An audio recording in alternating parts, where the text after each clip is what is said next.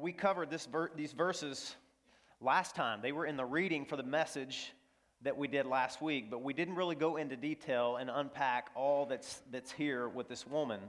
And this is a really special and unique encounter. And this is the last sermon in the series that I started called Close Encounters with Jesus. And it's about four people, one of them a group of people, his disciples, who had a life changing encounter with Jesus, all in the same day. And this is one of the last things we're going to read that happened on this day. No doubt Jesus was tired, he was exhausted, but Jesus always has time for desperate need, doesn't he? He always has time. And I think we're going to discover some tremendously helpful truths in this passage. And we could talk about a lot of things. One of the lenses that I want to look through at this passage is the lens of shame. So we're going to talk today about shame. The title of the message is Quiet Desperation. Quiet Desperation. And I think that really encapsulates what a lot of people who live in shame feel. It's an agonizing experience. And to be honest with you, I haven't heard a lot of sermons about shame, maybe just passing. And it's not that people have done wrong by not preaching on it, but it's a theme we find so prevalent, honestly, in the world today. In the Bible, certainly, it's all over the place, and in the church too. And, and everybody else is talking about shame today. And I think the church should be the first voice to weigh in, not really the last. Don't you agree? So we have, a, we have three points this morning, and we're still, I'm still trying to do uh, PowerPoint and do it well. I hope it's not a distraction for you. You can put the points up on the slide now just so you can visually track with us. Eventually, I'll get it to where you can see all the words that are up there and, and that they won't be too high up or, or too close to the left margin. Can you pull up the outline slide? Are we able to do it? It may not be working. Okay. Yeah, so here's the outline today. Point number one is that shame is everywhere. It's everywhere. You see it everywhere in redemptive history in the Bible, all the way from the garden uh, in Genesis to the new heavens and the new earth, it being totally removed, Jesus bearing our shame for us. It's everywhere. The second point is this what does shame do? Shame keeps us from God and it keeps us from each other. It, it's a, it's a, a killer, it's a quiet killer, and it's a separator. And then the third thing we're going to see in this passage is what happens when Jesus meets shame? Something powerful, something wonderful. Jesus removes our shame. Really, he absorbs it, but absorb starts with A, not, not R, so I couldn't use that, right? Jesus removes our shame, he reunites us to God, and he restores us to each other. All those things we're going to see in this passage, I hope, as we, as we go through it, and you can, you can pull up the, the theme slide again. So, shame, point number one, shame is everywhere. We're going to look at this woman and her story in a minute. But shame is everywhere. This is just one little snapshot of what shame looks like, how it behaves, and what it does to people, the effect that it has on people, socially, culturally, spiritually, psychologically, religiously, all of those things. It has a dramatic impact on people. And I don't want you to think that somehow I'm infringing this on this story or I'm reading this into this story. I could have very easily gone to hundreds of different places in the Bible to talk about shame. I think this happens to be a very desperate case. Jesus always seems to be drawn to the most desperate cases in the New Testament, and I love that. 12 years this woman had been defiled, polluted, and unclean, and would have been considered an outcast an annoyance. Merely seeing her or hearing her name, we're not even told what her name is, would have probably produced anxiety and maybe anger in people. Her again, she's here again. She's unclean. She's going to defile us. This is a really desperate case. For 12 years, she had suffered from this condition. But the whole world is talking about shame right now. It, it is on the table more perhaps than it's ever been before, which is a good thing to talk about it. I don't know that everything that the world is saying is helpful, some of it's probably damaging, but the world is definitely talking about it. I, bullying is, is nearly a capital offense now when you see it. You hear about it, you hear what happens to people that are caught bullying, and that's a good thing. It should be forbidden. Um, people are more sensitive to shame now than they ever have been. Victims of sexual abuse now feel the power and the freedom to come forward and to tell their story and to get help.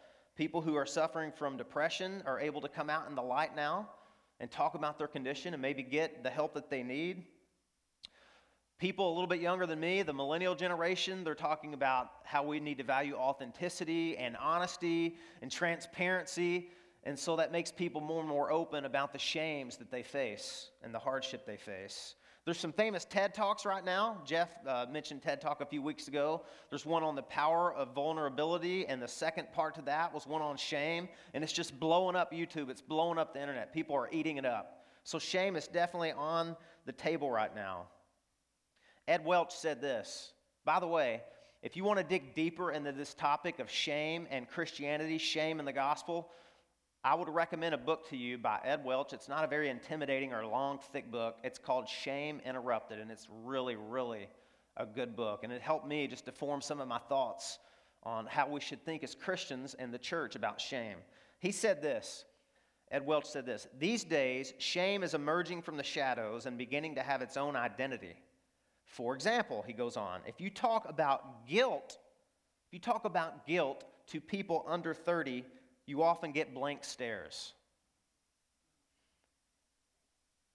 But if you talk about shame, feeling worthless, feeling like you're a failure, those people feel as if you have deciphered the code of their being. For them, shame is argu- arguably the human problem.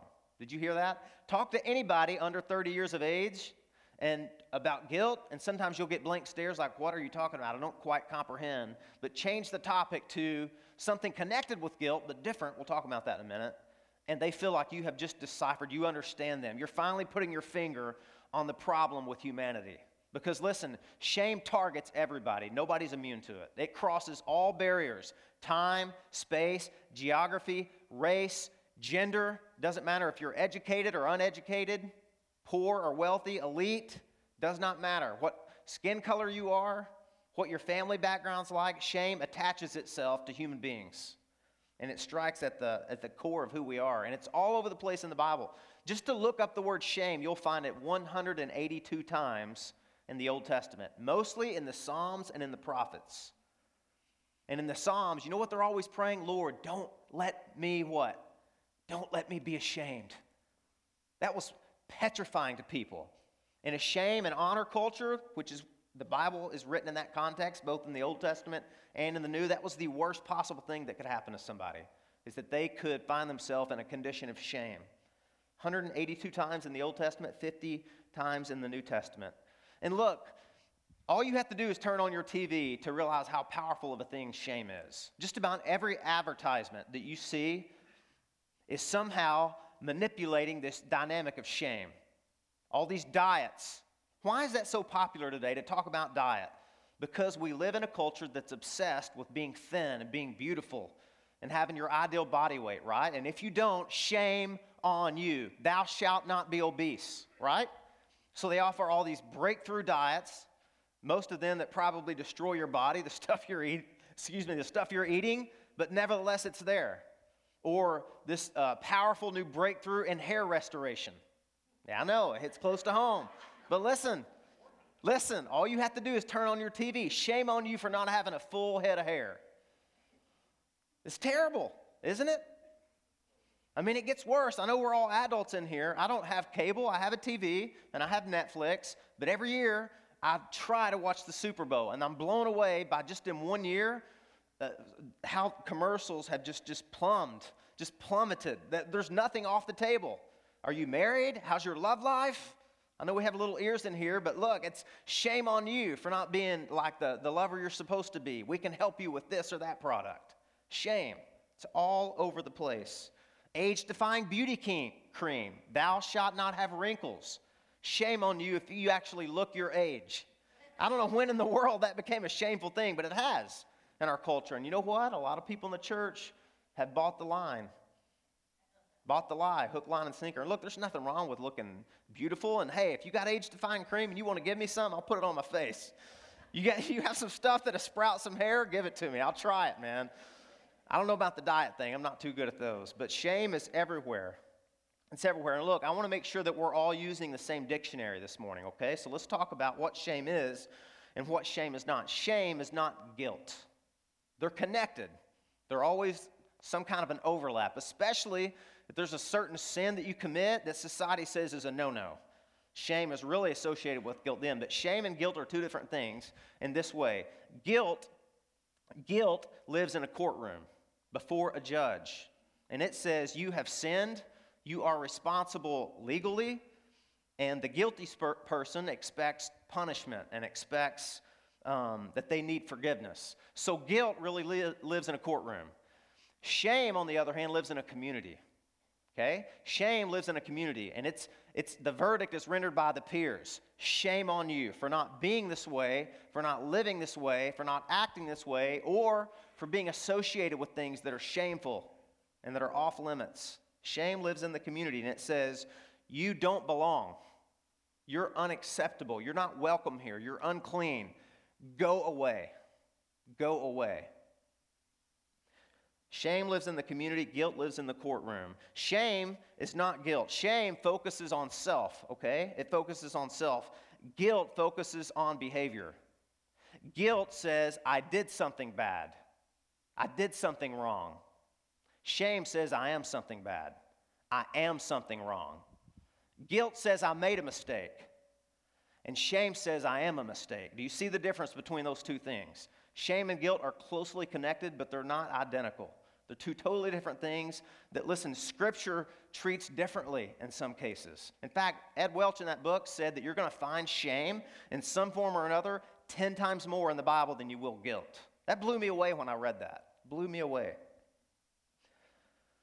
Guilt says, I'm sorry I made a mistake. Shame says, I'm sorry I am a mistake. Shame is not embarrassment.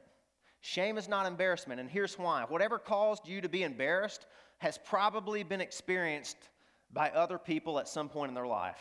Pass gas at the wrong time, at the wrong place, in front of the wrong people. Everyone laughs, you're embarrassed. But later on, you're laughing about it with them, right? Because everybody's done that. I mean, I haven't, but most people have, right? Get caught picking your nose at a red light, you're embarrassed, but the, but the embarrassment goes away. Break out in acne when you're a teenager. Get dumped by your boyfriend or your girlfriend. Look, those are things you look back on later and you laugh. But shame, you never laugh. You never laugh about shame. It's, it's so agonizing and it's so different, it's unending. Shame can become your identity. I think the classic example would be Nathaniel Hawthorne's novel, The Scarlet Letter. Do you remember that? In the opening scene, Hester Prynne, she's had an affair with somebody that she won't name. Turns out that it's the town pastor. It always is, right? In the books, at least, hopefully not in real life. But she will not name uh, the guilty party, her partner in crime. So they put her on a scaffold, and the whole town shames her, and they make her wear this scarlet letter A for adulteress. She has to wear it throughout the entire book, I think a seven year period. Well, this adulterous affair with the town pastor yielded a child named Pearl. And Pearl became so accustomed to seeing her mother wearing that scarlet letter A that when her mom would take it off at home, Pearl, I don't know if you've read the novel, it's fascinating. It's fascinating his insight into the world of shame. Whenever Pearl would see her mother without that A, she wouldn't acknowledge her, she wouldn't look at her, she wouldn't go to her. Why?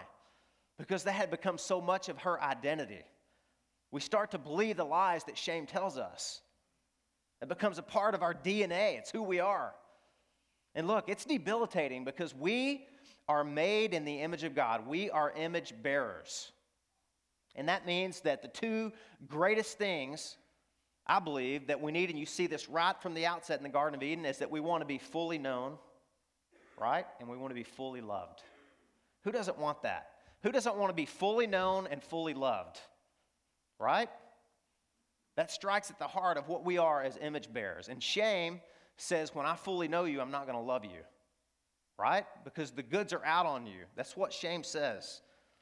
And shame is, is, is found everywhere and it becomes an identity. It's like when I was growing up, and look, if, if some of the things I say offend you, I'm basing some of this on my own experience to help illustrate. I just remember the little town I grew up in, the elementary school, there were these shame identities. There was the dumb kid, right? There was the slow kid. There was the fat kid. There was the kid who smelled funny. There was the poor kid. There was the ugly kid. Those were identities. Listen, children can be really cruel. And you know what? You start to believe those things over time. That becomes who you are. People call you that. That's your identity, and you believe it. You believe it, and you carry that. So that's what shame is. One man defined shame this way shame is the deep sense that you are unacceptable because of something you did, something that was done to you, or something you're associated with. Let me say that again. Shame is the deep sense that you are unacceptable because of something you did, something that was done to you, or something that you're associated with. It's feeling unpresentable before God and before others. And as you'll see in the story, it's absolutely agonizing. That's why it's called the quiet killer. The quiet killer, this woman is desperate. And if we were honest, we would confess that a lot of us feel desperate too, or we have in the past. Shame makes you feel desperate. There's a, there's a famous quote by a poet, um, Henry David Thoreau. He said this, you've probably heard it in one form or another. He said, Most men lead lives of quiet desperation and go to the grave with the song still in them. You know, I don't think he was a Christian, I don't know, but that's true, isn't it? A lot of people live lives of quiet desperation. On the outside, everything looks fine.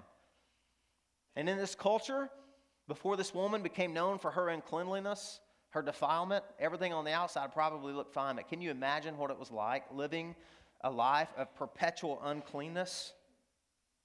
One person described the agony of shame like this You are shunned, faces are turned away from you, they ignore you as if you don't exist. And then this you are naked, faces are turned towards you. They stare at you as if you were hideous. Do you see that whole image bearing thing comes into play? Part of shame is that faces are turned away from you, they reject you. And the other part is that faces are turned towards you and they stare at you. That's true. It, it, it strikes against our, our core as image bearers. Shame connects with three human experiences. You feel like an outcast, you don't belong. You feel naked, exposed, and vulnerable. And you feel unclean. Something is wrong with you, you're dirty. Do you know what one of the greatest phobias is in the world today? In the list of fears? You know what strikes fear and terror into the heart of people more than anything else? Can you guess? It's what I'm doing right now speaking in public. That's at the top of the list of phobias. There are people who would rather die than get up and speak in public. And I want to ask you a question, okay? I want to know why. I'm a preacher. I want to get under the question why is that? Why would most of you probably be petrified to be up here right now and speak? Well, I'm nervous. I get it. Why? Well, I may say something that say something that what? That embarrasses you, right? That you're ashamed of, or you may stutter, or you may collapse or faint or fall over. And I understand that. I feel that every single week. One, one person called preaching death by dying naked in front of people every single week. And that's true in some cases. Somebody asked me if I was nervous earlier, and I said, I'm nervous every single time I preach. That's the greatest fear that people have is being up, being exposed, being public. And you know the greatest nightmare people have? You know what it is? It's being in public, in front of a bunch of people, what? Naked. That's it. I know it's funny, but there's a reason we dream that over and over, and that's not a dream, it's a nightmare. Why? Shame. Shame. People will know, they'll find out, right? That's it. It's the number one phobia. So, what causes shame? Let's, let's get underneath this a little bit. Really want to make this a practical sermon. Any kind of abuse brings shame. Any kind of abuse, whether it's sexual, whether it's spiritual, whether it's verbal, emotional, physical, rape, molestation, any of that brings shame. Any kind of disability can bring shame. It can bring shame. Mental disability, physical, handicapped, people making fun, bullying, any kind of rejection or neglect or demeaning words can bring shame. Especially when it's from someone that's supposed to love you, like a parent or a spouse or a friend or a sibling. If you are noticeably different, physically, intellectually, financially, you know shame. And who doesn't? Who isn't different at some level on some of those issues? People with misunderstood disabilities. If you were in the intermediate class and not the uh, advanced class in school, there's a dynamic of shame there. People who have had to be psychiatrically treated, that brings shame. If you carry extra body weight, shame. If you fall below the community standards of beauty, that brings shame. Filing bankruptcy, losing a job, being unemployed, getting a divorce, shame, shame. Having to rely on others for generosity and help brings shame. If something happens shamefully in your family, right? Some kind of scandal, drug abuse, alcoholism, suicide, public immorality. Somebody went to jail, somebody went to prison, somebody's in court. Any of those things can bring shame. And remember that shame can rub off on other people. Even if it's not directly connected to you, but somebody close to you can rub off on you. I hope we're scratching the surface here. I hope you're listening. I hope you're understanding this. Everyone in this room has been impacted and infected by shame at some point, at some level in your life. Anything scandalous. I remember when I was a young teenager, a guy from our church ran over a child getting gas late one night on a Friday night. He ran over that child. The child went to the hospital in Memphis and suffered multiple, multiple surgeries and eventually died. I remember still as a kid I wouldn't have explained it like I am now. I remember the shame that carried that guy around for the rest of his life until eventually I believe he left that church and left that town. He just couldn't, he couldn't handle it anymore. It was just shame, shame, and guilt.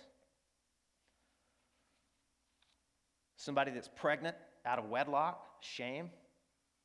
Can be shameful. I'm not saying it should be, I'm just saying so often it is.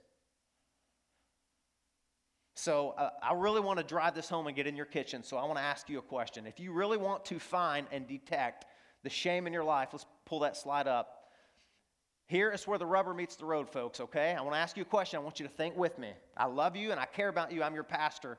And if we're going to apply the gospel, we got to know what to apply it to, okay? We got to find the wound so that we don't rub salt in it, so that we apply the gospel, apply the balm. So I want to ask you a question. What are you hiding? And I know it's going to get really quiet and really awkward in here. What are you hiding? What do you want to keep hidden from other people? What question do you not want to answer on your resume? What do you not want your fiance to find out when you take her home or him home to meet your parents? What is it? What is it? That that right there is going to detect the area and the issue of shame in your life. I, I can guarantee you that. I can guarantee you that. Your age, we trying to keep hidden your age? Little nip and tuck? What is it? Your IQ? You know, I worked for a guy who was a carpenter when I was 21, 20. His name was Pete Pearson. He looked just like Charles Manson. He was a full blown Louisiana Cajun, and there was nothing this guy could not build. And that was the best job outside of being pastor I've ever had. We built log cabins, we built docks, we built fences and decks that belonged in magazines. That guy could absolutely build anything people would bring him a picture that a professional guy with this fancy degree in architecture couldn't build it, and he would say, We'll do it. Me and Tommy will build it. And he taught me everything that I know about carpentry work. I almost lost my job working for him because I was staining furniture at his house. I got really violently ill, and I had to go home. We didn't have cell phones back then. He didn't even have a phone in his house. So I wrote this really uh, plain Jane note to him Pete, very sick, throwing up, had to go home. We'll see you in the morning. And I put it on his front door under the porch where water couldn't hit it. And I thought, that's, that's that. I came the next day to coffee and he said, Well, it's been nice having you work for me. And I said, What do you mean? And he said, Well, I, I can't work for me, man, if you're just going to take off and leave the job like that. And I said, What are you talking about? I, I left you a note. And his face instantly just turned bright red. And I said, Pete, I left you a note, man. I left it on your door. I told you I was sick. I had to go home. And he said, I can't read. Can't read. You didn't know that? I can't read. I don't know how the guy built the things he built. He did numbers, but he couldn't read, not a lick. So shameful. He didn't want to tell anybody. He didn't want to tell me. I was one of his best friends. What is it that you're hiding? What is it you're trying to conceal and keep from people? That's an area of shame. I can guarantee you that. Your past, your status, your kids' behavior, your struggles, your struggle with pornography, the temptation and the struggle you face with same sex attraction? Is that something you're trying to keep hidden? Because the shame, your income, your health? See, we don't talk about these things, friends, and there's a reason we don't. Because there's so much stigma and shame attached to them, at least in our mind and our culture. And even in the church, the church can be a very cruel place to talk about these things, can it? We don't want that at this church. Man, we're doing all we can to blow that idea out of the water, to make our home groups safe places where you can confess sin and find community and find camaraderie and get help. Where you live, where you work, where you came from, which side of the tracks. You have a history of drug use? You're a registered sex offender? What is it that you're trying to hide? Because you're going to find shame there. Shame and the fear of being found out go hand in hand. So that's the first thing. Shame's everywhere, okay? Here's the second thing. What does shame do? It keeps us from, no, you don't have to pull it up yet. It keeps us from God and it keeps us from one another. Now, look at this woman. Let's look at the text now. Look at this woman. Do you know how debilitating that this would have been in that day and in that age? She was defiled. She had a hemorrhaging problem. We don't know exactly what it is. It could have been related to her uh, menstrual cycle, it was a feminine problem. But what compounded this problem, friends, was that in Jewish, um, in, in the Jewish Old Testament scriptures, in Leviticus, it talks about if you had a, a bleeding problem, that you had to be cleansed. You were ritually and ceremonially unclean. You couldn't be around people. You had to go outside the camp, sometimes for up to seven days, and go through all kinds of cleansing rituals. It would have been so embarrassing. It would have been so frustrating for her, so debilitating, so agonizing. So think about this this uh, flow of blood was unending. So she would have been perpetually unclean. Perpetually unclean. In 12 years' time, as long as this man Jairus, in the beginning of this story, he had a 12 year old daughter who was sick and eventually died, that he needed Jesus' help. This woman had this chronic issue that had been going on that long. She had not once been clean. You say, well, what's the big deal? Well, anybody you touched would become unclean. So you had cooties, man. You were like a leper, except you were worse than a leper. Lepers had whole communities where they, they could hang out and empathize with one another. This woman, nobody. Couldn't touch her husband if she had one, probably didn't. In fact, I've read where this was grounds for divorce back then. Isn't that terrible? If she had kids, she couldn't hug them. She couldn't prepare food. If she sat in a chair and got up and you sat in it, you were defiled. Nobody would want her around ever. Shame in this context would be go away, get out of here. And you know where she would have been sent to get cleansed? The same place that you would go if you were a Jew to use the bathroom, outside the camp way outside the camp, where the outsiders go, where the outcasts are, where the defiled people, the unclean people, the stained and the dirty people, they go out there. That's where you belong, not here. Don't be around me. Don't touch me. Don't touch my kids. Don't touch any of the stuff we have. Just her showing up in public would instantly create anxiety and anger in people. And for 12 years, they were probably ready, ready to just send her to a city of refuge or something and just to get her out of there. Agonizing. What does shame do? It separates you from God, it separates you from others. She couldn't go to the tabernacle and worship.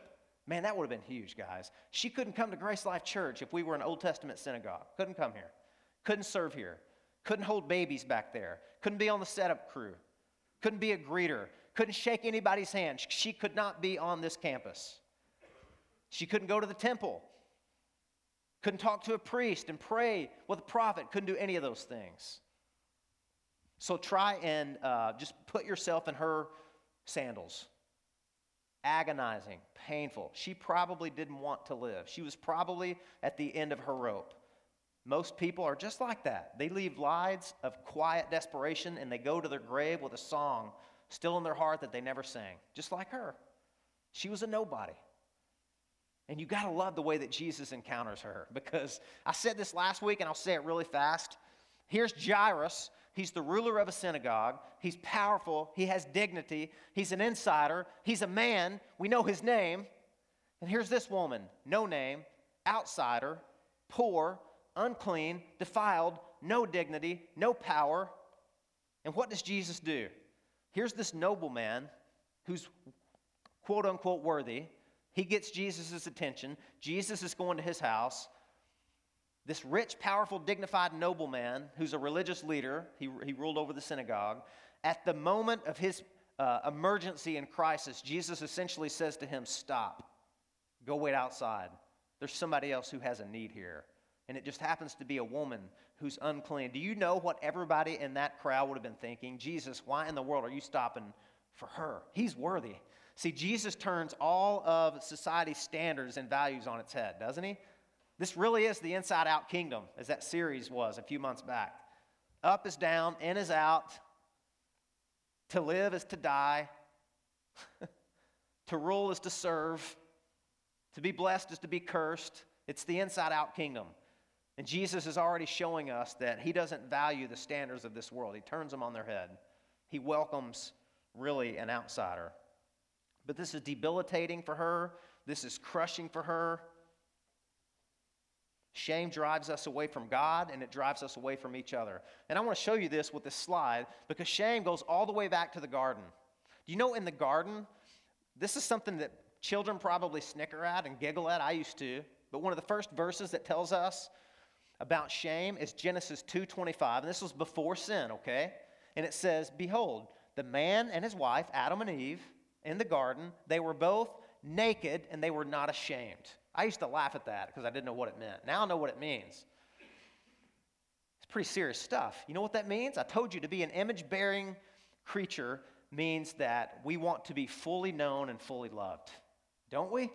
We want people to do both of those. When they have the goods on us, to not walk away, to see us warts and all and still embrace us and say, I'm not going anywhere. I don't care how ugly you are. I don't care how shameful you think you are. But in the garden, the man and his wife were both naked and they were not ashamed and they were not afraid. They were in community with God, they were in community with one another.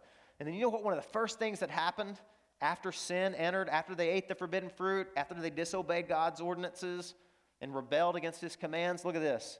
God came seeking out the man. Now, I have a theory about this passage. I think Adam and Eve both ran and hid from God, but I don't think they were together.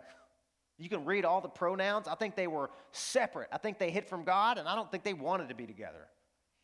But God came and he searched out Adam and he said, Adam, where are you? And Adam said, I heard the sound of you in the garden, and I was what? I was afraid. Why? Because I was naked and I hid myself. Meaning what? I was ashamed. One of the first results of sin was guilt, but also this shame. Wanting to hide from God, wanting to run away from God, and wanting to run away from other people because of your nakedness. You're exposed. It's out. It's out. People know now. And you're paranoid. You look at it. Look at Cain. He was banished, he was exiled. And he said, My guilt and my shame are too much for me. And God had to put a mark on him to protect him. All the way through the Bible, you find people that just they were driven from society because of shame. Hagar, driven from Abraham and Sarah, her shame. And God always encountered these people and found them and bestowed grace on them. It's really powerful. It's a really powerful truth.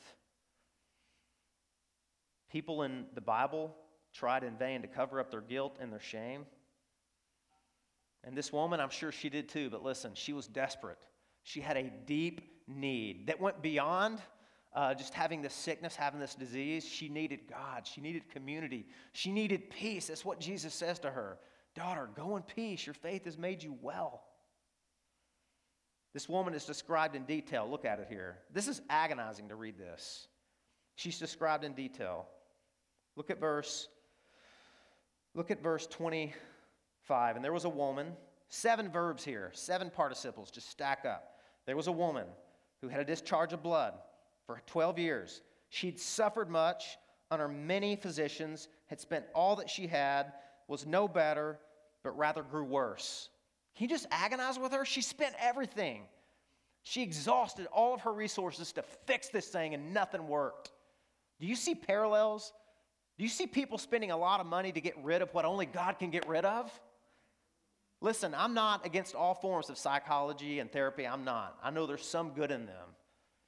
But man, I would talk to somebody to at least who at least believes the Bible because you can spend you can go pay somebody to let you sit on a couch and tell your life story and you may be worse, not better.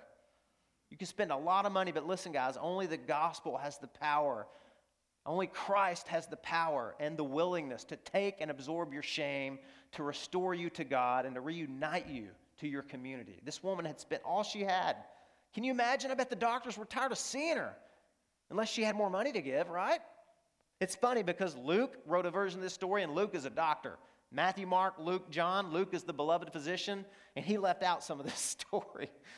He left out some of the part about the doctors. He's just like, yeah, she couldn't be healed. She was beyond hope. Mark's the one that said all these doctors like bankrupt her. She was done, man. She had no more money, and she was not only not well, she was worse. This thing was progressing, getting worse. Probably at some point, you lose enough blood, life threatening. She could have died. She was absolutely at the end of her rope. We don't know what caused it, but it would have brought on fertility issues, poverty, weakness, death, marital conflict, guilt, shame. Probably exhausted her. And listen, I read this. This is so sad. The Jewish Talmud, which was a book that they went on um, when they had an issue like this, prescribed 11 different cures for something like this. Let me read just a few of them to you, okay? Among the remedies, most of them superstitious, was that of carrying the ashes. Now, listen, if you had a blood flow issue and you needed to get well, here's what you do, okay? No problem. You carry around the ashes of an ostrich egg in a linen bag in the summer. If it's winter, you carry around the ashes of an ostrich egg in a cotton bag. Just make sure you know if it's winter or summer and go find an ostrich and get that egg and turn it into ashes and carry it around with you, and you'll probably be fine, or maybe you won't be. Maybe you'll be worse and broke. Another involved carrying around a barley corn kernel that had to be found in the dung of a white female donkey. Okay? This is not a joke, guys. This is in the Talmud. Not the Bible, but the Talmud, which is what the Jews went by sometimes. Or you could just drink wine with onion in it, and that might help too. Or it might not help. And you may have really bad breath um, and smell like donkey dung, okay? But you wouldn't be any better. You'd be worse. You, these things would just compound. No wonder she was worse. Can you imagine? You smell like donkey dung, you're drinking wine with uh, onion in it, and you're carrying around ostrich egg ashes? Oh my goodness. The best the law could do, what could the law do? It could, it could do this. Here's how the law would treat somebody like that get out. Get out, get away, get out of the camp. And you say, why? Well, because you're going to defile all of us. And here's the bigger reason, guys. Here's the bigger reason. Don't miss this. Because God is in the midst of the camp and He's clean and He's holy and you're not. You don't belong here. God can't help you. That was the idea. That was what people read into the Old Testament laws ceremonial, ritualistic, cleansing laws. God walks through the midst of the camp and He's holy, and you're defiled, and you're dirty, and you're going to infect us and Him, so get outside the camp. That was all that the law could do. You were sent outside because you don't get near the Holy One, you might contaminate Him, right? Unclean, defiled people went outside the camp where the dung was, ashamed, unloved, unwanted, rejected, humiliated. Well, here's the third and final point, okay? And we got to close here. What does Jesus do when he encounters this woman? He does what he does to all of us. This is a picture of what the gospel can do. This is a picture of what the gospel can do. He removes or absorbs the shame, he reunites us, and he restores us. He removes the shame, he reunites us to God, and he restores us to community and to fellowship. See, what Jesus does he identifies with this woman. He stops her. Look at this. He says, perceiving in himself, excuse me, immediately the flow of blood dried up. She felt in her body that she was healed of her disease. And Jesus, perceiving in himself that power had gone out from him, immediately turned about in the crowd and said, Who touched my garments? And his disciples said to him, You see, the crowd pressing around you, and yet you say, Who touched me? He said, Are you nuts? There's thousands of people here touching you. And yet you say, Who touched me? And he looked around to see who had done it. See, Jesus felt power go outside of him. This was very personal. Jesus is not just some abstract, separate, distant cosmic force. Every transaction of power and healing and salvation is deeply personal. And he looked around to see who had done it. Can you imagine this woman? Here's God, okay? She'd heard the reports, the Bible says. She heard the reports that were circling around about Jesus. He's God, He's God's Son. He has power and compassion. She sneaks up to touch his robe. And by the way, the language, the way it's worded here in the grammar, it would have been the tassel on the very bottom of Jesus' robe in the very back. So, what does that tell you about this woman? She wants this to be anonymous. She's on her knees in the dirt, on the ground, probably crawling behind Jesus. She doesn't want to be seen, she doesn't want to be heard. She wants to get in there and get a healing and just get out. She doesn't want to bother Jesus. But listen, guys, Jesus is not about these superficial encounters that so many people have. He, does, he doesn't just want this woman's physical problem to be healed, He wants her shame to be taken away. Because if you read this, you could very easily conclude why, is, conclude why is Jesus embarrassing her? This is not Jesus embarrassing her or shaming her or humiliating her. This is, this is Jesus restoring her to himself and to the community. He calls her out, he looks at her. The gaze of Jesus finds itself on this woman, and it says that she's absolutely terrified. She's terrified. She didn't want this. She didn't want this, but look, you always get more than you bargain for when you go to Jesus in desperate faith, don't you? She wanted to get in and get out, and Jesus said, No, I'm going to restore you. And he said, Who touched me? Look, he already knew. This wasn't just for information here. Jesus knew. He's wanting her to exercise faith. He's teasing out the faith here. She was trembling. She was afraid. She was shaking. You know what it says? Look at this. In fear and trembling, she fell down before him and she told him the whole truth. And for once in her life, somebody listened and had compassion. She told him everything her life, the 12 years, the defilement, the shame, the embarrassment, the humiliation, the rejection, the loneliness, the isolation. She told him everything. You know what Jesus said? First word that Jesus said, I want to cry talking about this. Don't miss this. He said, Woman, it's not what he said, is it? He said, Daughter. Only time Jesus ever said this right here. One of the most desperate cases of shame. He called her up out of the shadows, out of the darkness, out of the shame, into his family. he said, You're not going outside the camp anymore, darling. No, you're in my family now. You're not an orphan anymore. You're not living like an orphan out there because Jesus identifies with us at our deepest point of need and shame, and he goes outside the camp to rescue us. Aren't you glad? Aren't you glad Jesus goes outside the camp? Aren't you glad that he's attracted to need? He's not repulsed by it? That broken people, rejects, shameful people, they, they're magnetizing to him. He's drawn to them. He wants to be interrupted by them. He's not put off by them or annoyed by them, ever, then or now, ever. Jesus restores her and he says, Daughter, your faith has made you well. Not my robe, not touching me, your faith and the object of your faith, me, has made you well. Go in peace and be healed of your disease. That word for disease is affliction. It's the same word for the whip they used to beat Jesus. This was a painful existence. And he said, You're done with the pain. You're done with the shame. You're done with being unclean and defiled and rejected. You come to me now. You come to me and there's a place at my table. You will dine with me. You'll be the guest of honor. That's what Jesus does. That's what he did then. That's what he does now. This is the action of faith, too. Listen, you can see faith in action. I want to be careful how I word this, okay? Because I'm not saying faith is you doing something, but I'm saying when God grants you faith, it's an you're believing, you're trusting. This is faith in action. Uh, it's like the, the people we saw a few weeks ago that Jeff preached on. They were digging through the roof to get their friend to Jesus who was paralyzed. You can see that faith. It's desperate. It has to, to get to, it's like Zacchaeus climbing up in a sycamore tree. This is active, desperate faith. Ed Welch says this. He says, Desperation is one of the main ingredients of faith. Faith means you need healing, you can't do it yourself, but you are confident that Jesus is the hands on healer. Are you willing to contaminate the king? Are you desperate enough? Do you know he invites you to touch him? You know, shame being removed is you being touched by the right person and not being rejected. She grabbed Jesus and he didn't jerk his robe away. He reached out and he touched her. That's see, faith is reaching out and touching Jesus, and grace is him reaching down and pulling you up. That's what salvation is. That's what restoration is. Jesus did it then and he does it now. He does it now. It says that she was saying to herself, If I can only touch his robe. This is a beautiful picture and it's a sad picture. She's crawling behind him. The verb is in the tense that she's repeating it. If I can only touch his. She was thinking. She was desperate. She had to find Jesus. Are you there? Is that where you're at sometimes?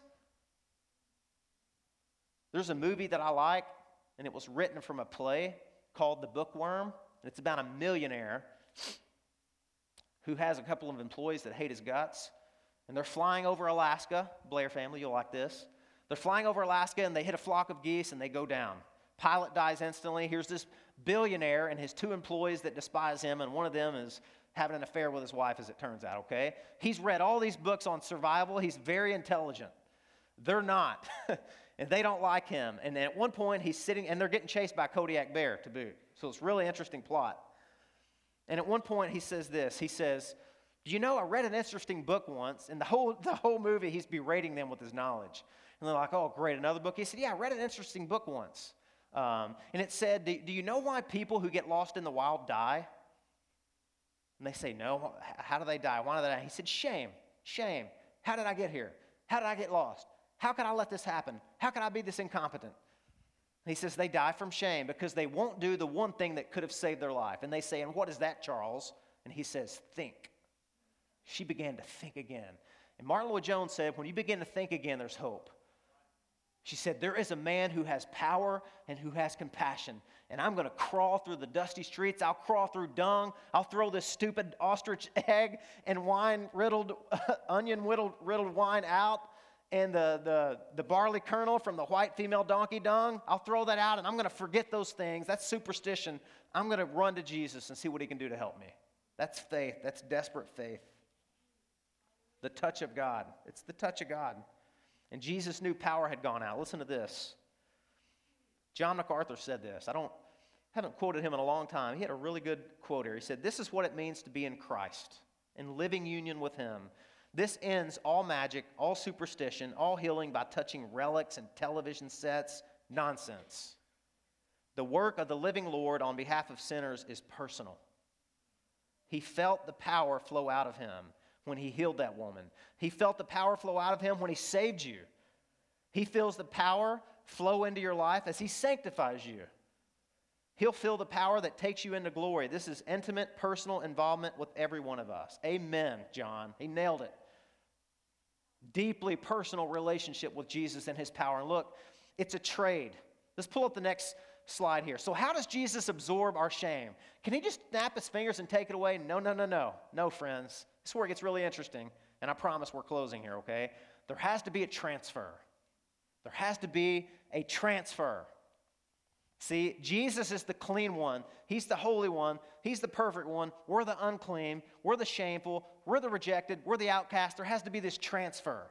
When she touched Jesus, I, th- I think that's an emblem. I think that's symbolic of what happens in salvation. Jesus trades places with us. It's substitution. It's substitution. It's not just that Jesus feels pity toward us. Bless your heart. Here, I'll help you up. No, no, no, no. Somebody's got to take this shame. Somebody's got to become the outcast and the outsider and the reject. And somebody's got to bring me in the inner circle. I got to be restored to God, and Jesus does that. That's the transfer sin, guilt, and shame, and holiness, forgiveness, and cleansing. And there's another slide up here I want to show you. If you can pull it up. Jesus, when he went to the cross, it says this Jesus is the founder and the perfecter of our faith, who for the joy that was set before him endured the cross despising the shame, and is seated at the right hand of the throne of God. Do you realize that a cross was the like perfectly devised human instrument for shame? And when Jesus went to it, he knew what would happen. He would be rejected, he would be outcast, he would be an outsider, he would be mocked, ridiculed, spit upon, stripped naked, outside the camp, outside the city gate, up on a hill of Golgotha. And he would trade places with every sinner that would trust him and put their faith in him. And it says he despised the shame. That word despised means not concerned with. He was unconcerned with the shame. Why? The joy set before him. He delighted to trade places with us. Folks, that is the gospel in a nutshell. Jesus still delights to trade places with guilty, shamed sinners. He still does that. I read a TED Talk transcript the other day from a brilliant lady. Um, named Brene. I don't know if I'm pronouncing her name right. Brene Brown. She did one on the power of vulnerability. And it was great. She almost sounds Christian. I don't know. I can't, the, the verdict's still out, jury's still out on that. But she did a follow up on shame, and it was really interesting. And she said something like this She said, In order for shame to live in a petri dish, if you took shame and, and conducted this scientific experiment, brought it in a lab, put it in a petri dish, what has to happen in order for it to thrive? And she said, three things have to happen. You have to add to it silence, secrecy, and judgment. You have to add those three things to it. And then she, she says something like this well, What overpowers it? What's, what's kryptonite to shame? What destroys it? And she said, Here's what destroys it empathy. She said, Empathy destroys it. She said, When you bring shame out into the open and back into a community and somebody says, Me too, she said, that destroys shame. Now, look, that's powerful words. Me too, empathy, those are powerful things. But look, friends, I, I got to wholeheartedly disagree with her. I'm sorry. Those are powerful words, but they're not the most powerful. So, in, in other words, if a whole room is filled with people that are full of shame, then that may make us feel not alone, but it doesn't take our shame away. We're just a community of shame. Look at a whole leper colony in the Old Testament. They have empathy, but they're still lepers and there's still shame and stigma, right? Now, I disagree with her. There's more powerful words than me, too. Me instead. It's more powerful. Wrap your mind around that for a minute. Jesus didn't come and say, Me too. No, Jesus came and he said, Me instead. Jesus didn't have empathy toward us. Jesus said, How about we trade places? How about I become your substitute? Wrap your minds around that, guys. That's the gospel. That's what we come to celebrate this morning. As often as you do this, the Lord's Supper, do this in remembrance of me. We are celebrating Jesus as our sin bearer, our shame bearer, our substitute. Pull up one more slide here, Kurt, if you can. There's a, there's a verse in the Old Testament about a scapegoat. Have you guys ever heard of the scapegoat? The priest on the Day of Atonement, he, he makes confession. He slaughters an animal for himself, for the people, sprinkles them with blood, and then he lays hands on a goat without blemish, without spot. This goat never dies. This goat stays alive. He confesses the sins of the people and confesses it over all the iniquities of the people of Israel, their transgressions, their sins. All three words in Hebrew for sin are used there. And he shall put them out on the head of that goat and send it away into the wilderness. You know, that's a picture of what Christ does for us. He's our sin bearer. He bears our sin, He bears our shame. And there's a transfer that happens there. Jesus became for us sin, 2 Corinthians 5 says. He made him who knew no sin become sin for us so that we might become the righteousness of God in him. There is a substitution that takes place and a transfer. Hallelujah, praise God. The Bible says, Those who believe in Christ will not be ashamed. You know, that's a quote from Isaiah 28, and it's quoted four times in the Bible. Why? Because it's just hard for us to believe that, isn't it? Jesus says he's not ashamed to call us his brothers. He's not ashamed to be called our God. Jesus is not ashamed of us. Jesus delights to invite us up and out of the silence and the secrecy and the judgment to sit with him at the table. Amen.